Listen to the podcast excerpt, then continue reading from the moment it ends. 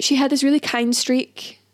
Um, she actually used some of the profits from her writing to put her brother through ministry training and help him find a parish, Oh wow. which he repaid by spreading a bunch of rumors about her, which was very considerate and grateful of Uh-oh. him. Dun, dun, dun. Yes.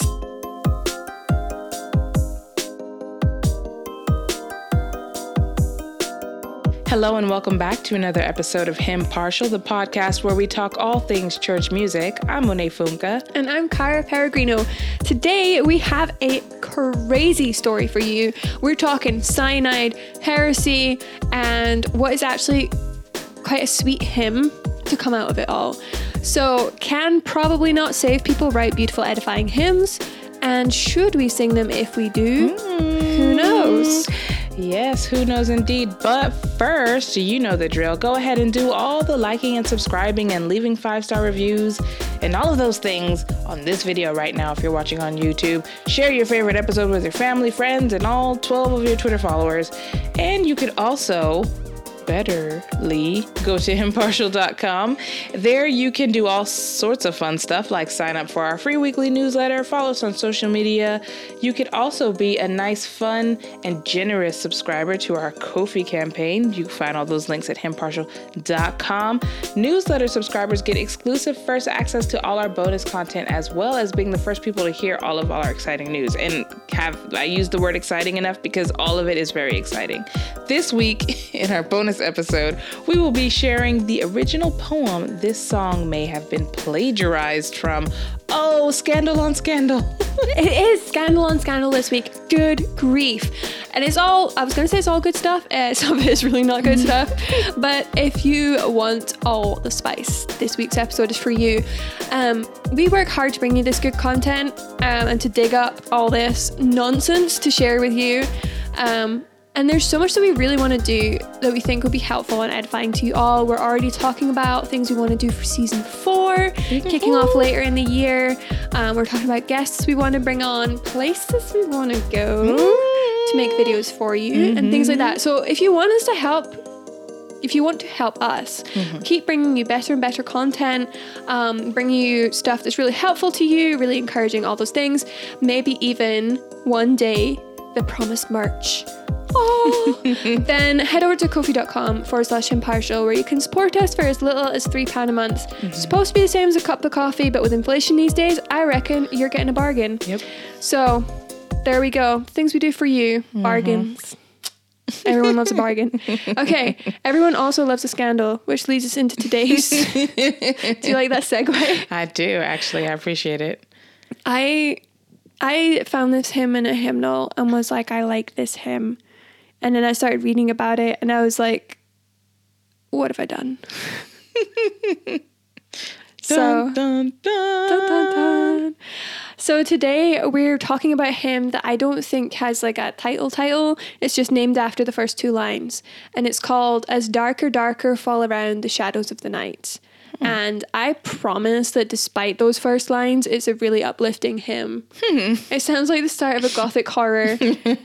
and yeah, so I found it by accident, flipping through a hymn book looking for something else. And I thought it was sweet like a really nice hymn. Started researching it, and boy, do I have a story for you! Grab your coffee, guys. The hymn book I found this in simply, I assume that you've never heard it. No, I've never no, heard this. I thought that was a safe assumption, but Yeah. then I was like, uh, maybe she has. I'll check. uh, I hadn't. Um, I've never heard it, never sung it before, never seen it in my life.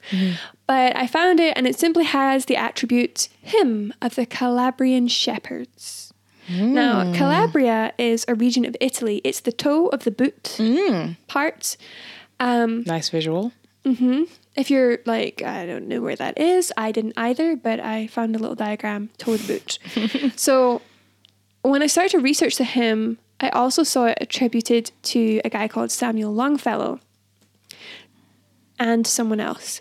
So let me start with the shepherd's thing. It's not really clear whether this was actually very loosely based on some Italian hymn or whether the poem was originally written by a lady called Letitia Elizabeth Landon, known at the time by her initials LEL.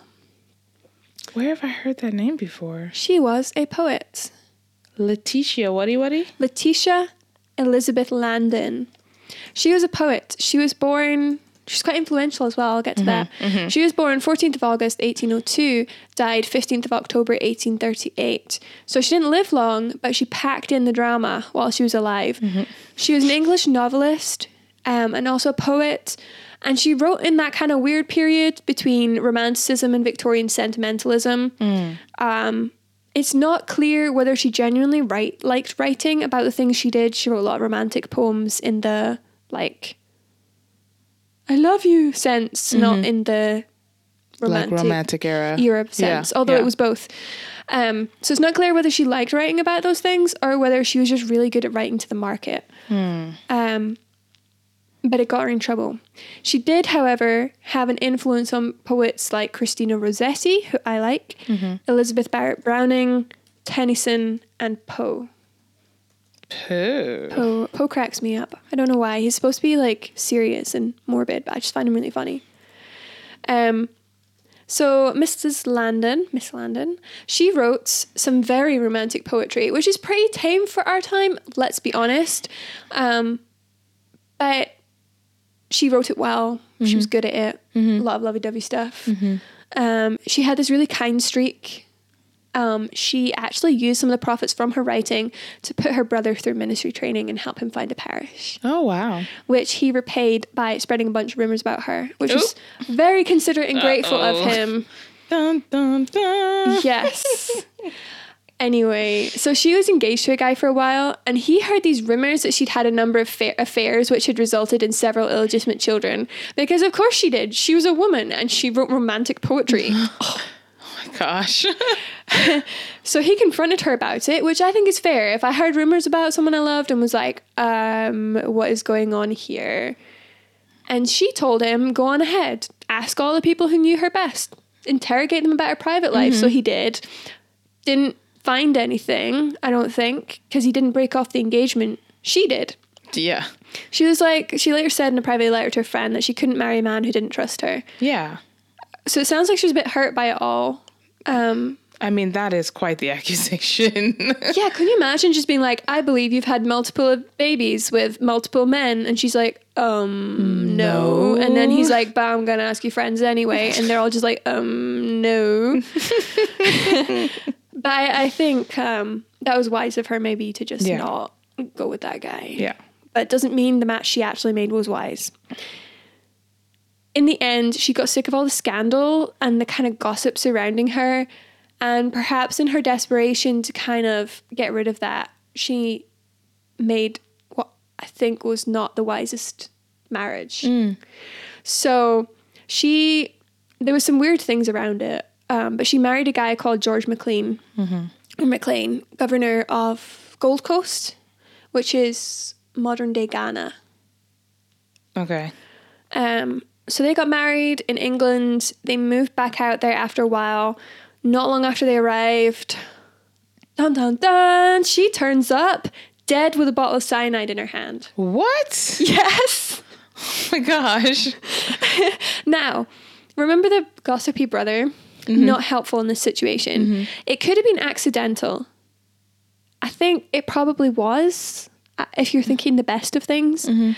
because cyanide was used to treat a heart condition. It was called prussic acid or something at the time. Mm. Contained cyanide. It was used to treat a heart condition that she'd been diagnosed with, and she was convinced that this medicine was like keeping her alive. Mm. Um, it could have been suicide though, or even possibly murder. Oh, mercy.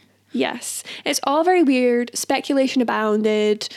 Um, one of the reasons people were suspicious was because she was buried really, really quickly. Yeah. But we're talking about Ghana in the 1800s. Yeah. Like, they didn't have refrigerated morgues there. They didn't even have fridges. Like, Yeah. they had to just bury people because people go off really quick. Yeah. Um, Especially in the heat. in the heat, yeah, right. And it's just really sad that even in her death, she couldn't escape the gossip. But she wrote this poem, um, and it's possible that that was what Longfellow plagiarized. But so this hymn was called the Hymn of the Calabrian Shepherds to the Virgin, which is a 13 stanza poem, which these in which these possibly fictional shepherds pray to Mary to bring their loved ones safely home. Eh. You're gonna love it. um, it's from this poem that a tiny, tiny, tiny bit. This hymn is very, very similar, possibly plagiarized by Samuel Longfellow, who was another poet. Now he was the brother of a more famous poet, Henry Wadsworth Longfellow, who you may or may not have heard of. Don't know. Sounds familiar. It sounds familiar, but I, if you ask me what did he write, I would be like, poems. don't know. Um, but for you lit nerds out there, you might know who that is. So Samuel was born 18th July 1819, around not that. He was kind of a contemporary of of uh, Landon. He was born in Portland, Maine, across the pond. Oh. He attended Harvard and um, in 1839, not 1839, 1834, 35 ish, went on to study at Harvard Divinity School, Nice. which he graduated in 1839. Yes, nice. Hmm. dun, dun, dun. Yes. Uh, so Longfellow is considered to be a well respected transcendentalist philosopher. Oh, remind me. I was just going to say, I didn't know what that was. I've heard it, but I'm. I've heard it, but I'll be like, I can tell you what it was. So I looked it up. this means he believed in the inherent goodness of people and nature, but blamed society and institutions for the corruption of their purity. So not a believer in original sin. After he graduated, he became a Unitarian minister. Now, uh-uh. Unitarians are called that because they don't believe in the Trinity. So he's got two strikes already. Not What's- is there like a clever rhyme? You know how they how the how people say the Sadducees are sad you see because they don't believe in the resurrection. Is there one for like Unitarians? I don't know. Can we come up with a rhyme? Someone give it to us in the comments. Yeah, do it. Um, yeah. So he's got two strikes. Doesn't believe in original sin, apparently. Doesn't believe in the Trinity. Why go for two strikes when you can have three? Oh no. Um, yeah. So throughout his life, he struggled with his sexuality as well. Oh no. Um, I'm not gonna say anything overly like explicit or anything, but if you have little kids, you know, I don't know how you feel about this. Mm-hmm. At first, I was kind of skeptical because what I'd seen of his writings wasn't like overtly gay, mm-hmm. and it was much more acceptable at that time to have these deeper friendships with people of the same gender, and mm-hmm. nobody thought anything of it. You could be like, "Hey, bro, I love you," Yeah. and people wouldn't be like, "Oh, you love him? Oh, oh, are you queer?" Um, it's sad but true. it is sad but true. But unfortunately, when I kind of pulled that little thread of his life, um, it became clear that he definitely struggled with homosexuality. And what he wrote was very tame by modern standards, very, very tame. But it's clearly over the line of deep friendship. And he himself uses the word like infatuation regarding men that he admired Yeah. um, it's really hard to tell how he did or didn't indulge it or dealt with it or didn't. Um, but it was a, he was a lifelong bachelor, um, and the way he wrote indicates that he definitely struggled his whole life. Um, he was, however, like I said, a noted transcendentalist philosopher, but he was also a respected clergyman. So either it was like this open secret, or he genuinely fought it, or he just was really good at keeping it secret. So I don't really know, but there were some issues there. Open secret. I suspect it was an open secret because people talked about his friendship with Samuel Johnson, I think it was, and they were like, "Those bros are like close." Yeah, it's Um, an interesting thing that you bring up. Sorry to cut you off. I okay. just I just had this thought, and I'm just going to take us on a one and a half minute tangent, but um, it's perfectly uh, fine and good for um, Christians who struggle with homosexuality to just live a life of celibacy and recognize that that's going to be a lifelong bunch struggle for the them. and guys he was semi sort of maybe involved with ended up marrying, and that wasn't uncommon at the time. Mm-hmm. Oh, It yeah. was like, I don't know how to deal with this, so I'm just going to get married and hope it goes away. Yeah. Um, maybe. Though maybe that's not completely fair. But yes, no, it no, could but like that was Yes, something yes, people yes, yes, did yes. at the time. They were like, I'm just going to have to marry, and Yeah. because it wasn't socially acceptable back then. Yeah. Um, and that was the way some people yeah. dealt with it or didn't deal with it or whatever. Yeah. I mean, I guess from the start we already have an issue because he I'm not his saying that doctrine works, was by the way. yeah no Just to say. his doctrine was so wrong to the point that probably he wasn't even saved. So, you know, we're not talking about folks who are believing in the God of scripture and believing in the gospel and struggling with homosexuality. That's a whole nother topic.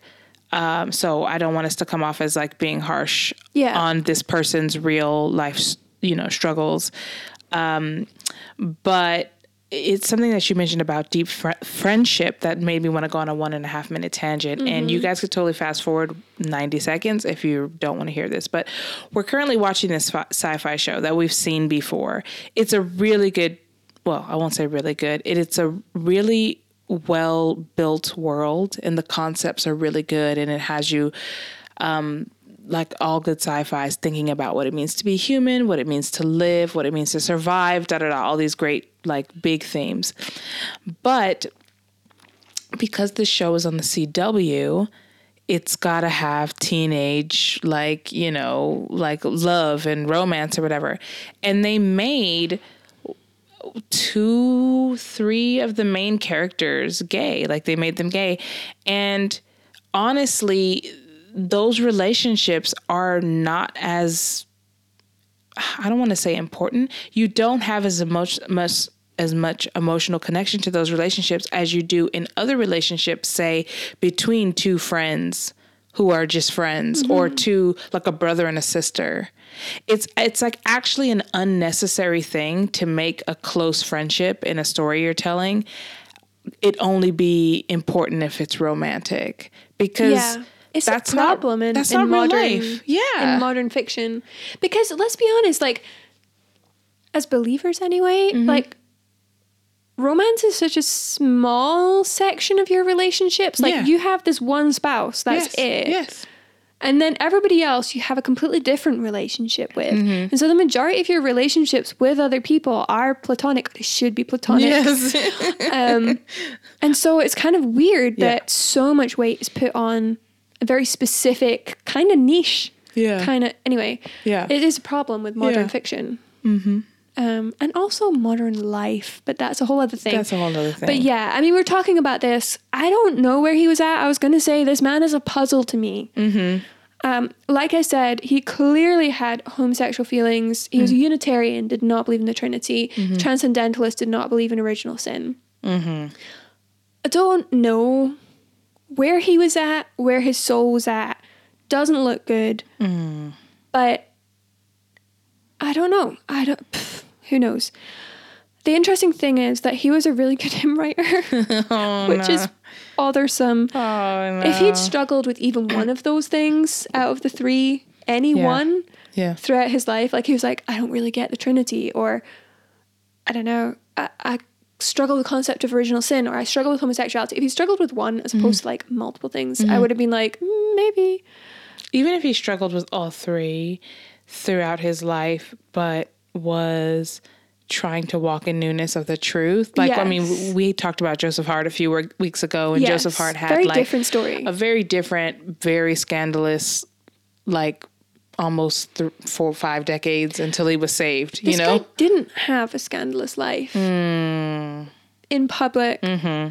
Um, it's just it's a hard one because sometimes you come across people like this and you're just like, where is your soul at? And hmm. also, like I don't know, he he clearly had issues with sin. Or didn't have issues with some sin he should have had issues with. Um, and he held some very wrong beliefs that are contrary to foundational doctrines of the faith. Yeah. And yet he was such a good hymn writer. Like I read some of his other hymns and I was like, this guy has talent. I mean, what do you even do, what do you do with that? Um, don't know. I don't know either, but I like the hymn. so I honestly wondered if the hymnal I had, which was the Baptist hymnal, it's called, had attributed the author of this hymn as hymn of the Calabrian shepherds because maybe because of the confusion about its origins, or maybe To because disassociate? yeah, because it's Yeah. easier to draw on these Italian shepherds from Landon's poem Yeah. than to have Longfellow's name on it. Because elsewhere in other hymn books, it is attributed to him. If you go on hymnary.org, Oh, wow. they're like, check out this guy. He was a Unitarian minister. He did all this cool stuff. And it neglects some of the Yeah. important other stuff. So, Side side note, that Joseph Hart was kind of scrubbed of his past in some of the things I read too. Mm. It was that what do you call it? Is it hagiography? Hagiographies Yeah. where they just make them out to be these Yeah. immaculate saints that never did wrong. Yeah. It, it's it. Well, that's why I'm like, I, I don't really know what to do with this guy because he has some genuinely heretical views, okay? If you don't believe in the Trinity, you don't believe in original sin. eh. Problems, major Yes. problems. But I'm also kind of like, I I don't know what was going on in his head. and, and it's really hard because there's not a ton of information on him. So maybe he changed over time. Maybe his Yeah. theological views changed. I don't know. Don't know. Um, doesn't look good, but but there's uh, there's grace for people. Yeah. So, despite a rocky start with our sort of author who was possibly but probably not murdered, and our actual author who was possibly a heretic, this is a good hymn. I thought I found it encouraging personally when I read it. Monet, do you want to put us out of our suspense and just read us the lyrics? Oh, I. As darker, darker fall around the shadows of the night, we gather here with him in prayer to seek the eternal light. Father in heaven, to thee are known our many hopes and fears, our heavy weight of mortal toil, our bitterness of tears. We pray thee for our absent ones who have been with us here, and in our secret heart we name the distant and the dear. For weary eyes and aching hearts, and feet that from thee rove, the sick, the poor, the tired, the fallen, we pray thee, God of love. We bring to thee our hopes and fears, and at thy footstool lay. And after, Father, thou who lovest all, wilt hear us as we pray. All right, yeah, it's a it's a song of of lament and comfort and It's a prayer, really, isn't it? it's a Like- prayer. I think I'm thinking maybe just because I'm reading Exodus right now, it Oh, feels okay. like an Exodian prayer. I don't know if that's a thing. Exoducian? I don't know. yeah. Yeah, the hymn is itself a prayer. Um, I think it's a good reminder as well the power of prayer. Um, and I think those lyrics could be useful to help us pray for the people around us. I like that this hymn isn't really about us. It's about us bringing other people before the throne and trusting God to care for them. Mm. And you don't get that a lot in hymnody that I've Yeah. seen. The sick, the poor, the tired, the Um, fallen. Yeah. Yeah. Yeah. Um, as I said, this was semi plagiarized from Letitia Landon's poem, Hymn of the Calabrian Shepherds to the Virgin.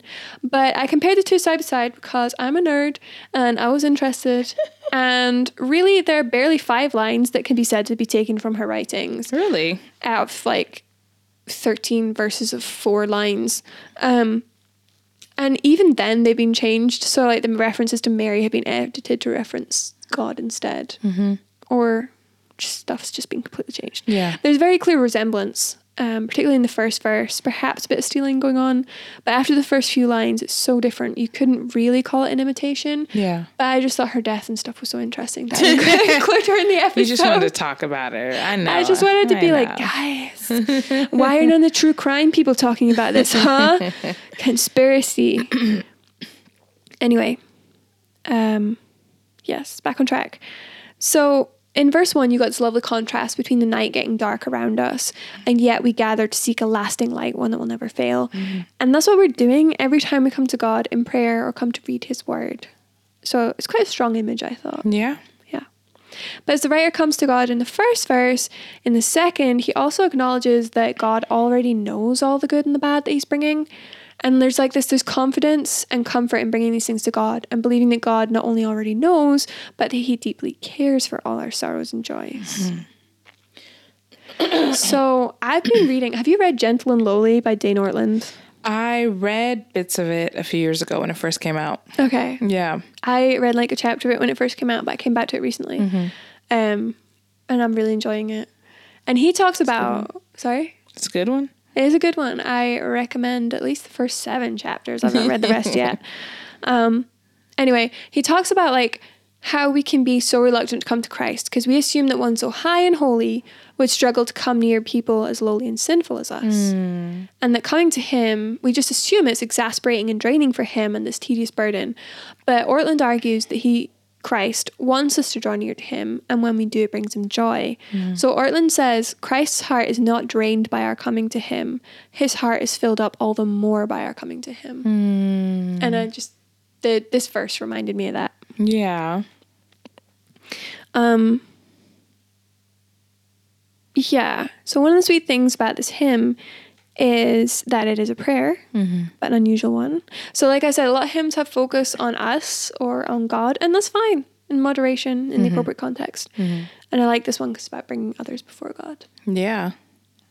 Um, or perhaps, perhaps they can't bring themselves. Perhaps they won't bring themselves. Perhaps they can bring themselves, but we're bringing them as well. Whatever the case, there's something lovely about you know praying for others and singing this prayer, which is a prayer for others. So, um, verse three and four particularly moved me when I first read it. So our absent ones are sometimes reluctantly absent, like they want to be with us but they can't be for some reason. Sometimes they're deliberately absent; they've removed themselves from our lives. Um, but just because someone doesn't want to know you anymore and doesn't like it doesn't mean you can't still commit them to God in prayer. Yeah. And there's there's a comfort in that. And I think there's a healing in that as well. And the distant may not be purely geographical, but despite the miles or the pain between us and other people, like they're still dear to us and so we br- still bring them to God. Yeah. And he can care for them and he can work in them even when our relationship with them is distant. Um, and those who are miles away, friendships that have drifted apart, those people who've estranged themselves from us can still be dear to us, even though they're far away. And like, even as I read these words, and even as I reread these words, there are names like that my little heart whispers. And it talks about naming them in the secret heart. I'm like, yeah, there are names that just come to me because they're dear to me. Yeah. And I'm sure that um, if you read that line, there will be a name or names that spring to your mind as well. Um, and as we saw in the first verse, God already knows. Yep. So, verse 4, uh, we're nearly there. Verse 4 shows us that there are so many reasons why the dear are distant. Even those who were close to suffer the things that he names in this verse is the weariness, heartache, other trials. I don't know about you, but I thought like with each of these things, I again find names coming to mind, like, you know, the sick, oh, this person is not well, things like that. Um, so if you're struggling to think about who to pray for in your personal life, using this verse as a guide is not a terrible idea. No. Um, I'm pretty sure we all know at least one person who falls into each category. Yeah. And it's important that we um, encourage and strengthen that muscle muscle of prayer for people who are in our lives. It's sometimes it's easier to pray for other people because we don't want to, you know, confess our own issues and stuff like that. But putting that to the side, like I think um, we could be so self centered that when we do pray for other people, it's just kind of like, and Lord bless this person, Amen. Yeah, it can be very kind of like, don't know what to pray, so here's something vague, you sort it out, Lord. Yeah. Yeah. So it's good to like actually be like to, like you said, using this as a guide to be thinking about our brothers and sisters, like the state of their walk and knowing what they've entrusted to you and in in confidence and fellowship to actually lift them up in prayer and bring bring their petitions to God. I think that's a really good thing. Yeah. Mm-hmm. I mean, I like I like that in its own way this hymn acknowledges these griefs in the lives of those we love and Yeah. that it does weigh on us. The mm-hmm. people that we love, the things they go through, mm-hmm. it weighs on us, like it impacts us. But this hymn also acknowledges that though we're helpless, God is not. And we can bring these people to Him. And I read this quote once that I can't exactly remember, but the gist of it was like, prayer's not the least you can do. It's not the last thing you can do. It's like the greatest thing you can do for anyone. And it's true. You could honestly, yeah, use this hymn to help you do that. Yep. Um, and then verse 5 ends with confidence, expressing certainty that this God who is our eternal light, from verse 1, who sees and knows and hears, verse 2, he answers us when we pray. And you know what? Sometimes we don't even know what to pray for others or even ourselves, but thankfully God has that covered too. Yeah. We find help in Romans 8:26. Likewise, the Spirit helps us in our weakness, for we don't for we do not know what to pray for as we ought, but the Spirit himself intercedes for us with groanings too deep for words. There are legit people in my life I don't even know how to pray for them anymore. Mm-hmm. Um, but I know that I can bring them to God because He knows. And contrary to the Unitarian beliefs of homeboy, what's his face, Longfellow. Longfellow, um, I can bring them to God because He knows. Mm-hmm. Christ is a high priest who understands, and the Spirit helps us by interceding. Mm-hmm. And as Dane Ortlund says, you don't need to unburden or collect yourself and then come to Jesus. Your very burden is what qualifies you to come. You can't fix yourself, you can't fix the people around you, but you can bring it all to God in prayer. Mm-hmm. So I don't know if this hymn just hit right at a time when the nights were long and I was feeling the heavy weight of mortal toil and my heart was moved for the distant and the dear, or whether this is a legitimately good song. Maybe it's not. Maybe it just was the right time and place. I don't know. You have to let us know in the comments if you think this hymn is all that in a bag of chips, which dates me. It not only dates me, but it puts me in the US, a US dated I said all that in person. the back chat. Really? Yeah. Ah. Um, yeah, maybe it's a legitimately good song. I don't know if the authorship has. Maybe the authorship it. taints it a Yeah. little bit. But I always, whenever someone who doesn't believe in Orthodox Christianity writes a hymn that we all know and love, I think, oh, what were they thinking when they wrote this? Hmm. Because we understand the Trinitarian nature of God. We Well, understand. he only refers to the Father in this. That's what I'm saying. He Yeah. only refer, he only refers to the Father, God, God the Father, um, God of love. There's never mention of Jesus or the Holy Spirit. I'm sure he believed in Jesus, but he he may have been like one of those people who was like God is God, and then he became Jesus, and then he became the Holy Spirit, and he's like one at a time. Yeah, also wrong. No, Dun, dun. No. All of our stings are just coming from me right now. our little sound, our soundboard is me.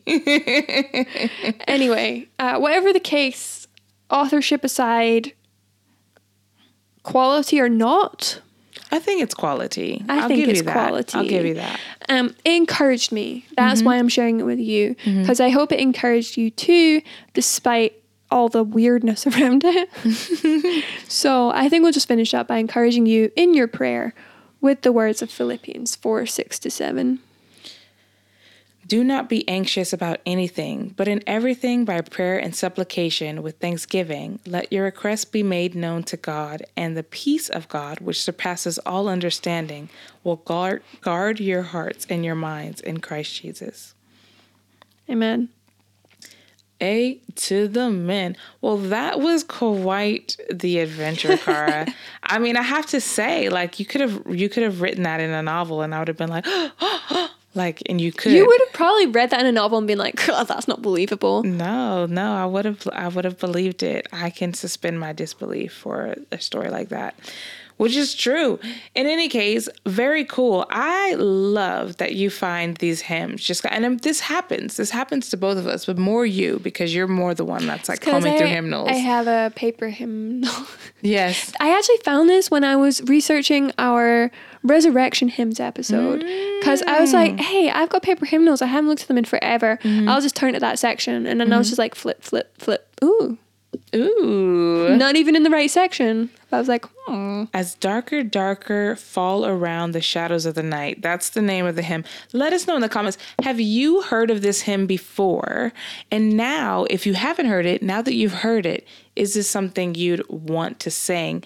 Um, it definitely is a great prayer and a great acknowledgement of the um, joys and the burdens of praying for others. I was thinking you might not want to sing it in church. Like you might not. You might just be like, eh, nah. But actually, um, prayer meetings or personal devotions, this could be a good one. Yeah, yeah. If we find a good version, we'll put a link to it in the description. Um, but don't go anywhere if you're a subscriber. There's a very, very fun bonus coming up. and if you're not a subscriber, I mean, what on earth do we have to tell you to convince you to sign up? It is free 99 hymnpartial.com. I mean, honestly, like yeah. Here's the thing: you're never gonna find out if Homegirl really was murdered or not if you don't sign. No, we're not gonna talk about that. But oh. shh, we're trying to get them to sign up. Well, go over to hymnpartial.com, sign up for our free weekly, weekly newsletter. I can't say the words. Even better than that, you should go to ko-fi.com slash hymnpartial. Because we need a coffee. That's After right. that story, oof. No, I mean, we are just, we are doing all of this out of the goodness of our hearts, but lights are on, electricity's flowing, coffee needs to be Government heated. price cap finishes in There April, you, people. There you go. Lots of bills to pay. So why don't you help us pay them? Go over to hymnpartial.com and do all of the things. And until the next time we see your lovely faces, or I guess you see our lovely faces, may the Lord bless you and keep you. Bye.